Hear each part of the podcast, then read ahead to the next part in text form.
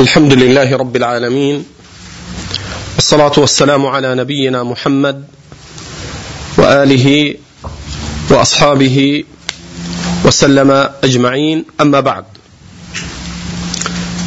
فقد وصلنا في التعليق على كتاب الإمام الحافظ الذهبي وهو الموقظة إلى تعريفه للحديث الحسن. بعد أن فرغ رحمه الله من تعريف الحديث الصحيح وذكر أمثلة على مراتب الصحيح أعلاها وأدناها. فابتدأ رحمه الله بعد ذلك بالحديث الحسن فقال الحسن. وفي تحرير معناه اضطراب. فقال الخطابي رحمه الله هو ما عرف مخرجه واشتهر رجاله. وعليه مدار أكثر الحديث. وهو الذي يقبله أكثر العلماء ويستعمله عامة الفقهاء. انتهى. وهذه عبارة ليست على صناعة الحدود والتعريفات. وعليكم السلام ورحمة الله وبركاته. إذ الصحيح ينطبق ذلك عليه أيضا لكن مراده مما لم يبلغ درجة الصحيح. فأقول الحسن ما ارتقى عن درجة الضعيف. ولم يبلغ درجة الصحة.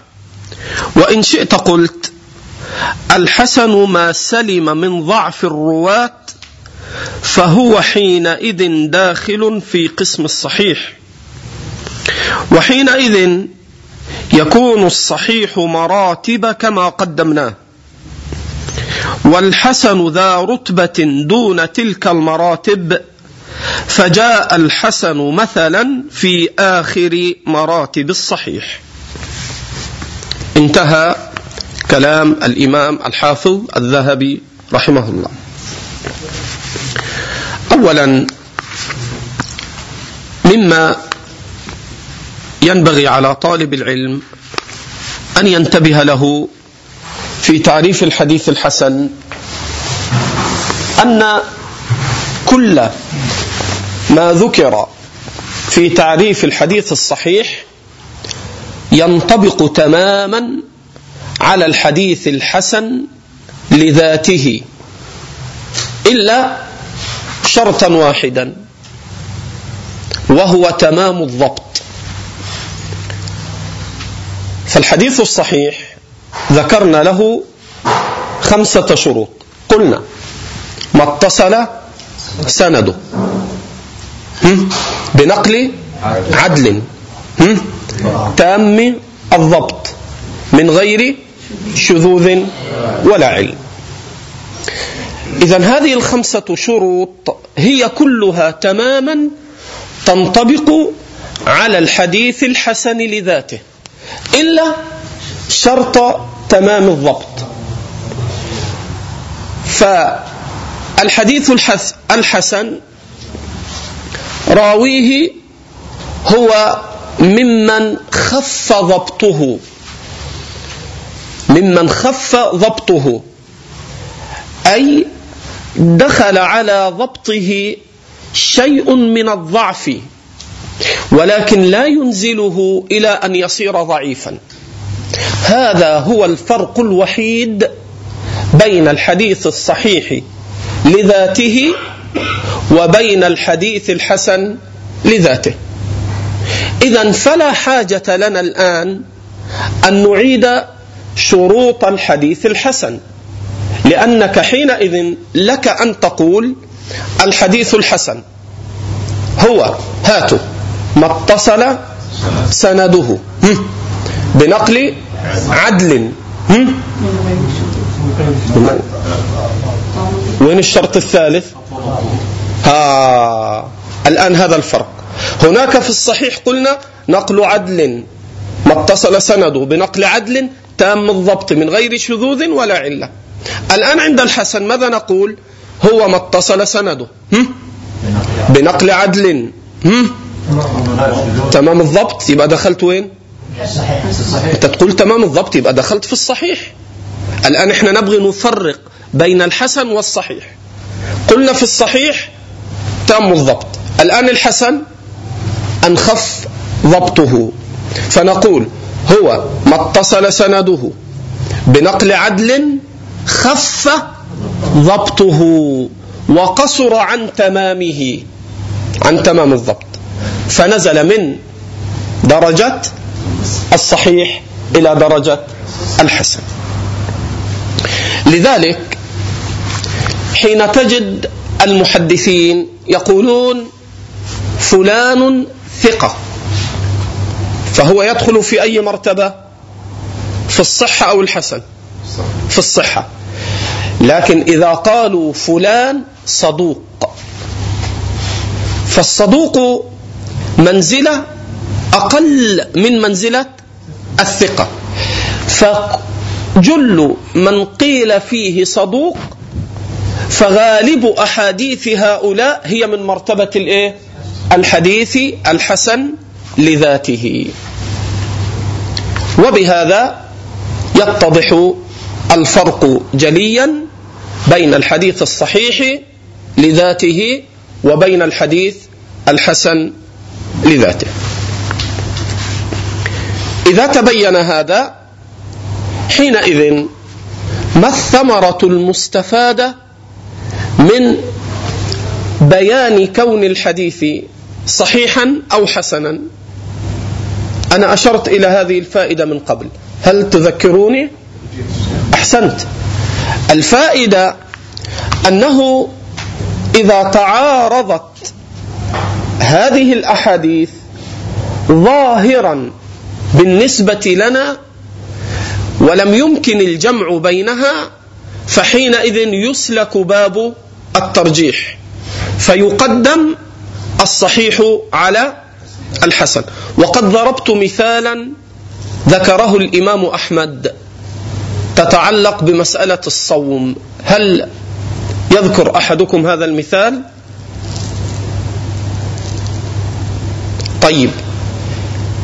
تسترجعون الآن معنا؟ أحسنت.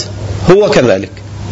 حين سئل الإمام أحمد عن حديث العلاء بن عبد الرحمن عن أبيه عن أبي هريرة إذا انتصف شعبان فلا تصوموا فقال أحمد كيف هذا؟ قد روت عائشة أن النبي صلى الله عليه وسلم كان يصوم شعبان كله أو كان يصوم شعبان إلا قليلا. ماذا فعل الإمام أحمد؟ رد حديث العلاء لأنه خالف ما هو أصح منه. وهذا بينا موقف العلماء من هذا الحديث في الدرس الذي سبق. اذا فإن سئلت ما الثمرة المستفادة من تقسيم الحديث لكونه صحيحا أو حسنا لذاته؟ فتقول أن هذا عند باب الترجيح مع عدم إمكان الجمع فيقدم الصحيح على الحسن. وبهذا ينضبط لكم الفرق بين الحديث الصحيح لذاته والحسن لذاته. إذا تبين هذا نبدأ الآن نقسم هذه الفقرات ونعلق عليها. قال الإمام الذهبي ناقلا تعريف الخطابي. قال في الحديث الحسن هو ما عرف مخرجه واشتهر رجاله. عرف مخرجه ما معنى كلمة مخرج الحديث؟ أي أنك تقول مخرج الحديث هو راويه. وقد يكون مخرج الحديث من أدنى فتقول أخرجه الإمام أحمد. وقد يكون مخرج الحديث من أعلى فتقول هذا حديث رواه أبو هريرة. طيب. قال واشتهر رجاله. اشتهروا عرفوا بمعاناة الحديث وحفظه. هذا التعريف اعترض عليه الذهبي. لماذا؟ قال الذهبي وهذه عبارة ليست على صناعة الحدود والتعريفات إذ الصحيح ينطبق ذلك عليه أيضا. فالذهبي ينتقد تعريف الخطابي. أن التعريف الذي ذكره الخطابي لا يميز بين الصحيح والحسن بل هذا التعريف قد ينطبق على الحديث الحسن وقد ينطبق على الحديث الصحيح. لذلك اعترض الذهبي فقال ليست على صناعة الحدود والتعريفات.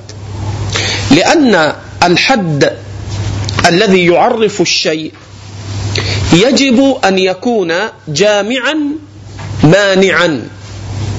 وأصل كلمة الحد وهذا معروف عند أهل الزراعة أنه يأتي إلى آخر ملكه في أرضه ويضرب شيئا يميز أرضه عن أرض غيره فيسمى حدا. يكون فاصلا بين أرضه وأرض جاره. ولذلك النبي صلى الله عليه وسلم قال ألا وإن لكل ملك حمى ألا وإن حمى الله محارمه. فالحد هو الفاصل بين شيئين. والحد عند العلماء هو التعريف الجامع المانع. يجمع شروط الشيء الذي يعرفه ويمنع دخول غيره فيه. فلما تقول ما هي الصلاة فتقول هي عبادة مفتتحة. وعليكم السلام ورحمة الله وبركاته. مفتتحة بالتكبير منتهاة بالتسليم بألفاظ وأفعال مخصوصة. هذا جامع مانع. إذا حين يعرف الخطابي الحديث الحسن بتعريف لا يميز الحسن عن غيره فنقول هذا التعريف لا بجامع ولا بمانع. ما معنى ليس بجامع؟ أي أنه لم يستوفي شروط الشيء الذي يعرفه. وما معنى ليس بمانع؟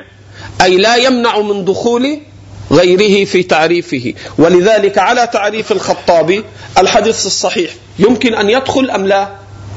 قال الذهبي الصحيح ينطبق. لأن الصحيح أيضا عرف مخرجه واشتهر رجاله. إذا لم يصل التعريف. لا أكمل. لا جامعا ولا مانعا. فاعترض الحافظ الذهبي على تعريف الخطابي. قال لكن مراده مما لم يبلغ درجة الصحيح. يقول الذهبي أن الخطابي يقصد معنى صحيحا. ولكن العبارة التي ذكرها الخطابي لا تساعده على القصد الذي أراده. إذا ها هنا أمران. قد يكون الإنسان قصده صحيحا. فلا بد إذا عبر عن قصده أن يعبر بلفظ صحيح. وإلا القصد الصحيح لا يساعده اللفظ الخاطئ. بل لا بد من قصد صحيح ومن تعريف صحيح. حينئذ انتقل الذهبي إلى تعريف جامع مانع. فقال فأقول الحسن ما ارتقى عن درجة الضعيف. إذا هنا الشرط الذي يذكره أن راوي الحديث الحسن ليس بماذا؟ بضعيف. فإذا كان راوي الحديث ضعيف الحديث حينئذ لا يقال بأنه حديث حسن لذاته. قال: ولم يبلغ درجة الصحة. وإن شئت قلت: الحسن ما سلم من ضعف الرواة فهو حينئذ داخل في قسم الصحيح. هنا فائدة. قال إن شئت قلت أتى بتعريف آخر. لكن هذا التعريف الآخر معناه موافق للتعريف الأول. لذلك لا ينبغي لطالب العلم أن يصعب العلم على نفسه وأن ينشغل بحفظ المصطلحات. بقدر ما يكون شغله الشاغل أن يفهم المعاني ويعبر عنها بألفاظ صحيحة وإن لم يلتزم بمصطلحات العلماء في كل تعريف له. زيادة الإيضاح لو سئلت هل كان السلف يعرفون الحديث الصحيح هو ما اتصل سنده بنقل عدل تام الضبط من أوله إلى منتهى من غير شذوذ ولا علة قادحة؟ هذا ما كان ديدن السلف. لكن كان معنى ذلك في أفعالهم وفي تصرفاتهم. ولما نقول مثلا حين نعرف ما هو الحديث الحسن لذاته هو ما اتصل سنده بكذا بكذا خف ضبطه هذه التعريفات ما كانت عند السلف بهذه الاصطلاحات وإنما كانت معروفة من تصرفاتهم. لذلك لا ينبغي لطالب العلم أن يتعب ذهنه في ضبط وحفظ المصطلحات. وإنما الأصل في طالب العلم أن يفهم مقاصد العلماء. ثم مع تدرجه في الطلب يحسن ذكر مصطلحاتهم بعد فهمها. اذا يتلخص من كلام الذهبي أن الحديث الحسن لذاته هو تماما الحديث الصحيح لذاته ما خلا شرطا واحدا. ما هو؟ أن الصحيح تم الضبط وأن الحسن خف ضبطه ولكن لم يصل خفة ضبطه إلى درجة الضعيف ولم يرقى إلى درجة الصحيح فصار منزلة وسطى بين الصحيح وبين الضعيف. وإذا عرفت حد الصحيح وحد الحسن لذاته تبين لك بداهة ما هو الحديث الضعيف. ها عرف الحديث الضعيف. انقطع سنده. هذا صحيح. هذا صحيح. وهذا الكلام صحيح. هو يقول الذي ضعف ضبطه. طيب. ها؟ أحسنت. هذا تعريف جامع مانع. إذا قلت لك ما هو الحديث الضعيف تقول هو كل حديث لم يستوفي شروط الصحة ولا شروط الحسن. فإذا انقطع السند قلت ضعيف. وإذا وجدت علة قادحة قلت ضعيف. وإذا روى الحديث من ليس بعدل قلت ضعيف. وإذا روى من ضعف ضبطه قلت ضعيف. وإذا جاء فيه الشذوذ قلت ضعيف. واضح الكلام؟ اذا الذي أنبه وأكرر وأؤكد عليه علم المصطلح هو فهم. ولا تشغل نفسك بضبط المصطلحات بقدر إشغالك لفهم معانيها. إذا ولذلك انظر إلى فقه الذهبي في باب التعريفات. قال الحسن ما ارتقى عن درجة الضعيف ولم يبلغ درجة الصحة وإن شئت قلت كذا وكذا. فأتى بتعريفين كلاهما معناه واحد. وهذا الذي يعبر عنه آه، العلماء بقولهم لا مشاحاة في الاصطلاح. المهم أن يؤدي المصطلح الذي تذكره إلى المعنى الصحيح وإن تنوعت العبارات. قال وإن شئت قلت الحسن ما سلم من ضعف الرواة فهو حينئذ داخل في قسم الصحيح. فأنت مثلا الآن إذا جاءك مالك عن نافع عن ابن عمر تقول هذا صحيح. طيب وإذا جاءك عمرو بن شعيب عن أبيه عن جده تقول هذا حسن. لأن عمرو بن شعيب تكلموا في شيء من حفظه. وإذا جاءك العلاء بن عبد الرحمن عن أبيه عن أبي هريرة تقول هذا إسناد حسن أو جيد لأنهم تكلموا في حفظ العلاء بن عبد الرحمن أن في حفظه شيء من الضعف.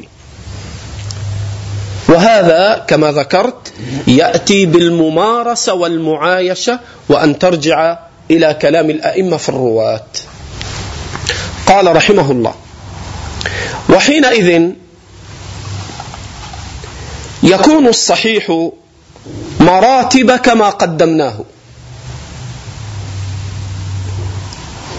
والحسن ذا رتبة دون تلك المراتب أي دون مراتب الإيه؟ الصحة. فجاء الحسن مثلا في آخر مراتب الصحيح. تقول يعني معنى ذلك أن الحسن قد يدخل في مرتبة الصحيح مجازا أو تجوزا؟ نقول نعم. بعض أهل العلم أدخل الحديث الحسن في الصحيح ولكن جعله أدنى مراتب الصحة. وهذا كله لا يضر ما دام عرف المقصود. وبهذا نكون انتهينا من تعريف الحديث الصحيح لذاته وتعريف الحسن لذاته. قال الحافظ الذهبي رحمه الله وأما الترمذي فهو أول من خص هذا النوع باسم الحسن. وذكر أنه يريد به أن يسلم راويه من أن يكون متهما وأن يسلم من الشذوذ وأن يروى نحوه من غير وجه. هنا يتكلم عن مبحث جديد. وهو الحديث الحسن لغيره. ما الفرق وما هو حد الحسن لغيره؟ وما الفرق بينه وبين الحديث الحسن لذاته؟ الراوي قد يكون صدوقا وحافظا. ثم يطرا عليه سبب ما يجعل حفظه يختل شيئا ما حتى يضعف. وإن كان هو عدل صادق صاحب دين وأمانة ولكن أتي من ضعف اعتراه في حفظه. هذا مثال تطبيقي نعطيكم إياه. كان قاضي من قضاة المصريين وهو فقيه عالم يدعى عبد الله ابن لهيعة وكان من أفاضل علماء المصريين. وكان لهذا الرجل مكتبة كما هي عادة العلماء بأن يجمعوا ما يكتبونه من الأحاديث وما يروونه. فاحترقت كتب هذا الرجل العالم العدل الذي كان من الثقات والحفاظ. فلما احترقت كتبه ساء حفظه مع كونه عدلا صالحا وكان رجلا ذا ديانة وصيانة لنفسه. فماذا يقول الإمام أحمد في هذا الرجل؟ يقول ما حديث ابن لهيعة عندي بحجة وإنما أكتب حديثه وهو يقوي بعضه بعضا. وقال الإمام أحمد وقد أكتب حديث الرجل أعتبر به كأني أستدل به مع غيره لا أنه حجة إذا انفرد.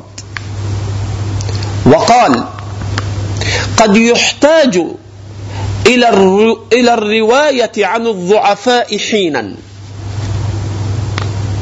وقال كما روى ابن عدي في الكامل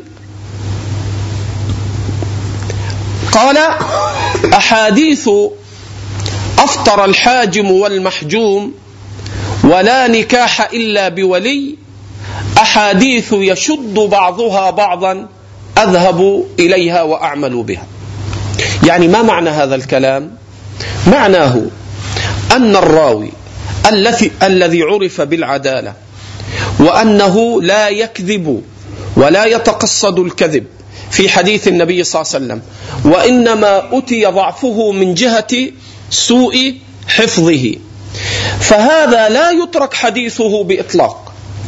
ولكن يقوي مثله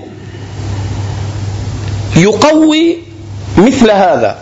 فإذا جاء راويان كلاهما معروف بالعدالة ولكنه عنده سوء حفظ لعلة ما. ومعروف بالعدالة والصيانة والديانة.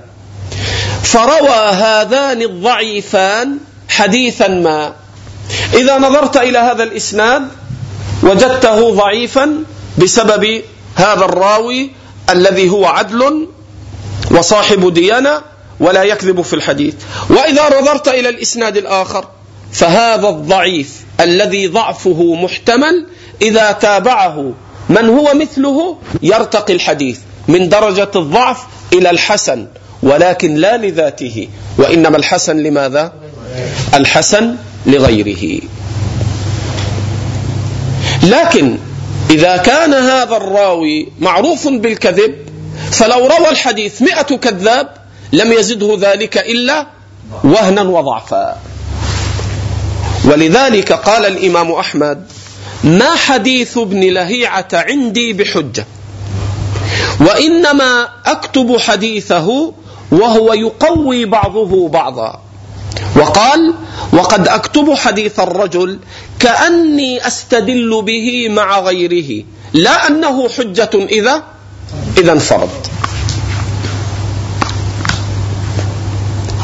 ومن هنا لما سئل الإمام الألباني والشيخ ربيع عن الحديث الحسن لغيره فاستد فاستدل كلا هذين العالمين بقول الله تبارك وتعالى أن تظل إحداهما فتذكر إحداهما الأخرى. شهادة المرأة المرأة شهادتها لا تكون معتبرة في كثير من الأحكام إلا إذا اقترن معها أختها فشهادة امرأتين برجل لماذا؟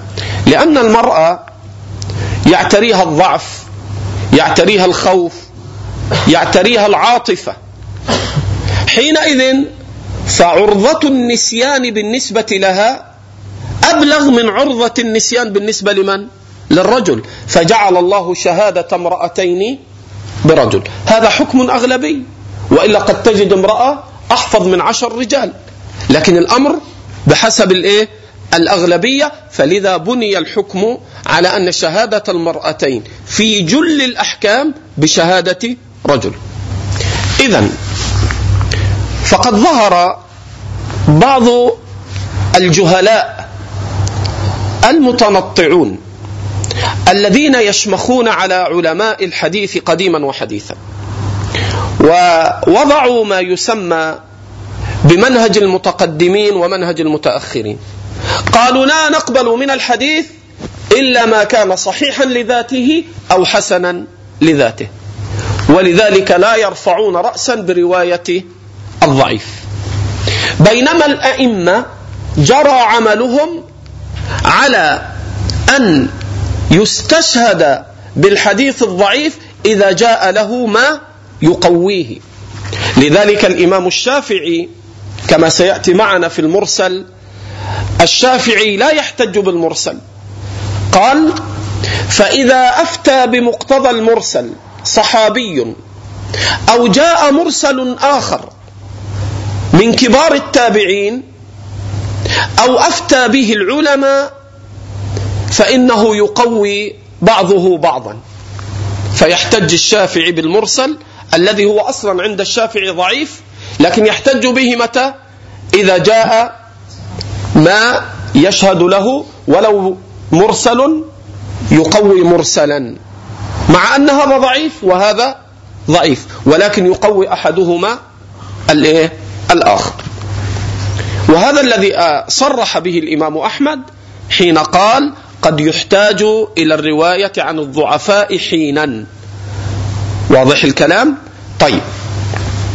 فإن قلت لك الآن ما الفرق بين الحسن لذاته والحسن لغيره؟ فما تقول؟ عبر عن اللي فهمته. حسن لغيره. أيوة. يحتاج إلى من يعقده جيد. أما الحسن لذاته لذاته فهو ما يحتاج إليه. أحسنت هذا كلام جميل. هذا كلام جيد.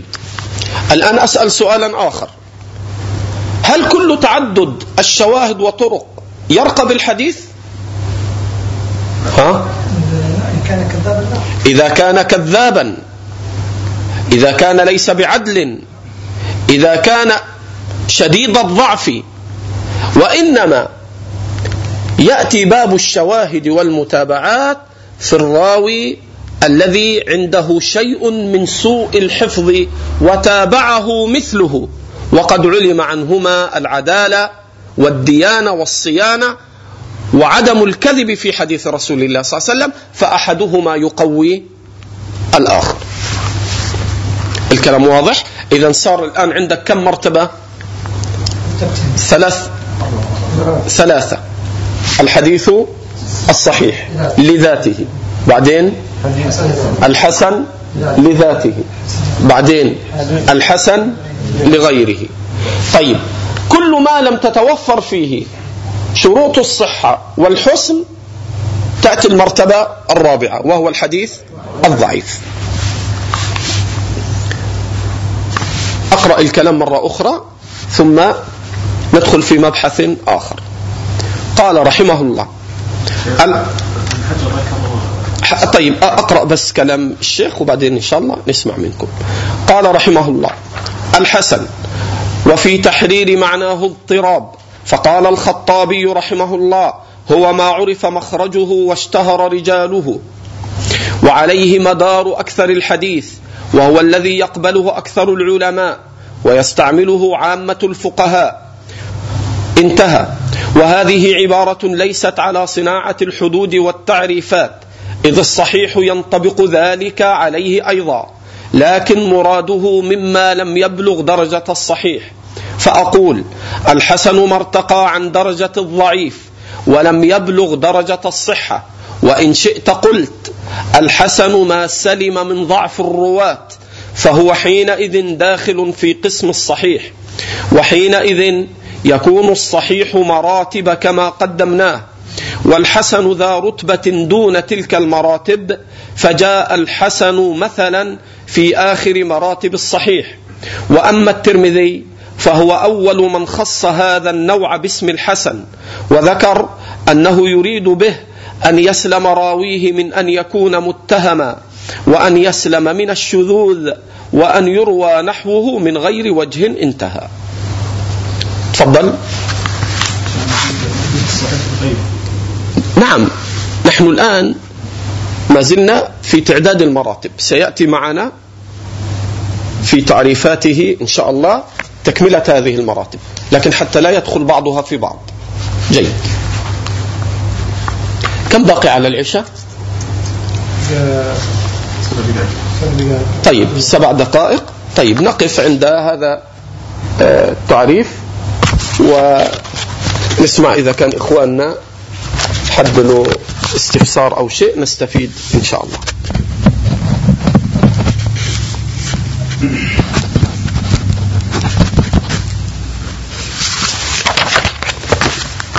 يعني أنا آه، دققت وأعدت في كلامي مسألة الاصطلاح الاصطلاح حتى لا تثقل على نفسك. إذا حد من إخواننا له أي استفسار أو شيء تفضل. نعم. هل هناك شروط لرواية الحديث بالمعنى أو بعبارة أخرى هل كل من يعني على اليقين بمعنى الحديث يجوز له أن بمعنى؟ تقصد مسألة رواية الحديث بالمعنى. هذا سيأتي معنا إن شاء الله في مباحثنا هذه. سيأتي معنا حكم رواية الحديث بالمعنى. لكن مبدئيا على وجه الاختصار أقول إذا كان راوي الحديث يضبط المعاني والألفاظ فيأتي بالمعنى فأكثر أهل العلم على أن ذلك جائز إذا لم يأتي بالأفضل لأن الأفضل أن يأتي بالحديث على لفظه لقول النبي صلى الله عليه وسلم نظر الله امرأ سمع منا حديثا فوعاه فأداه كما سمعه فلا شك أن الأفضل والأكمل أن يؤدي الحديث على وجهه. لكن إذا استعصى عليه وكان يعرف الألفاظ ومعانيها فلا بأس أن يروي الحديث بالمعنى وعليه استقر عمل أئمة الحديث. واضح؟ نعم. سيأتي معنا إن شاء الله مبحث مفصل عن المرسل. ومتى يتقوى المرسل؟ ومتى لا يتقوى؟ وهل يحتج به عند بعض العلماء أم لا؟ سيأتي معنا هذا المبحث إن شاء الله. نعم. نتجهز إن شاء الله للصلاة. أسأل الله أن يبارك فيكم.